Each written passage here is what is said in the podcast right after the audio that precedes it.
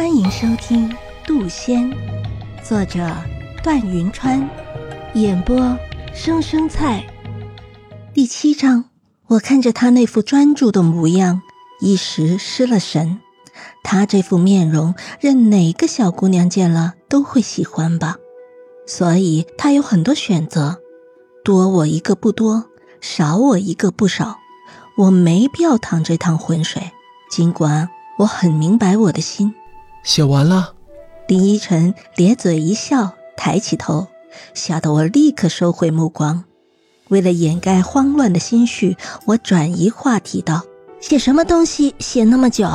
神仙怕是听见你这愿望都要烦了。”林依晨闻言冲我眨了眨眼睛：“那你要是做了神仙，可别忘记仔细看我的愿望。”我一愣，随即别过头，低声道：“我能做个什么神仙？”而后，我二人便同时将花灯放下去，黑灯在前，白灯在后，系着的红线带着双灯渐渐飘远，直到与其他许许多多的花灯融为一体，再分不出。砰！天边忽然炸出一朵绚烂的焰火，林依晨轻轻扯住我的衣袖，高兴的手舞足蹈。月腾。快看呐，这就是人间的焰火！我微微睁大眼睛，看着这诡异绚丽的一幕，一瞬间什么烦扰都忘了。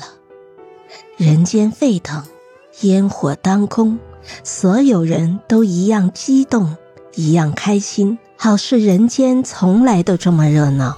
叶腾，这样的话，你开心吗？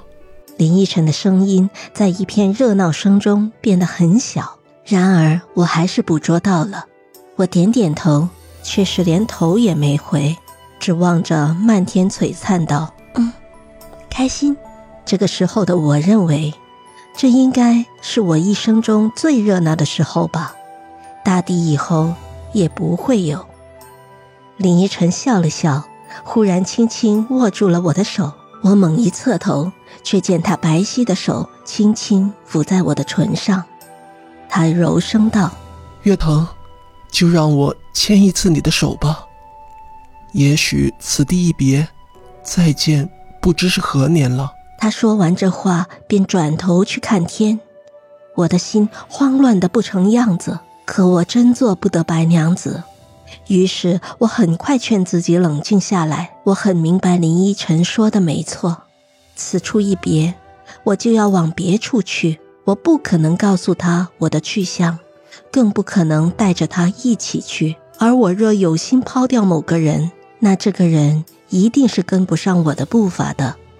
那么，姑且今夜随心一次吧。我也紧握了他的手。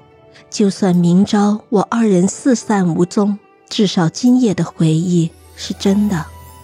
这一夜的灯火也不知持续到几更，反正我和林依晨一直走到街上，寥无几人。最后，我们寻了一处长亭坐下，静观湖面湖光灯影。林依晨嘴里不断哈出冷气，我却完全无感。他忽而笑道：“月腾。”你的手好冷，捂也捂不热。不知为何，我总觉得他想说的不是手。然而，我还是什么都没有问。我从来都很明白，斩断羁绊的方法就是不去制造羁绊。夜里落了雪，落到湖面，落到亭顶，也落到了我的心上。天亮的时候，亭子里。已经没有了人，我的旁边放着一把朴素的长剑，上面规规整整地刻着“依晨”二字，旁边还有一封信。我打开信，里面只写了很短的一句话：“山长水远，别后勿念。”我拿起那把剑，将信揣进怀里，而后便头也不回地离开了。我一路打听，一路行去。终于在三天后找到了遮城湾，彼时雾色四合，又一条想出海的新船正被风浪掀起，旁边百姓哀嚎不止，只因出海避过遮城湾，而一过遮城湾。湖里的恶龙又总出来巡视。我开瞳眼看了看，见船下确实有一条恶龙搅弄着漩涡。我看这龙邪气缠身，修为应该不在我之下，想必这是一场恶战。我其实也不一定非要积这个功德，可眼下我亲眼看了那恶龙吞船杀人，心里也十分愤怒。这一战真是不打不行。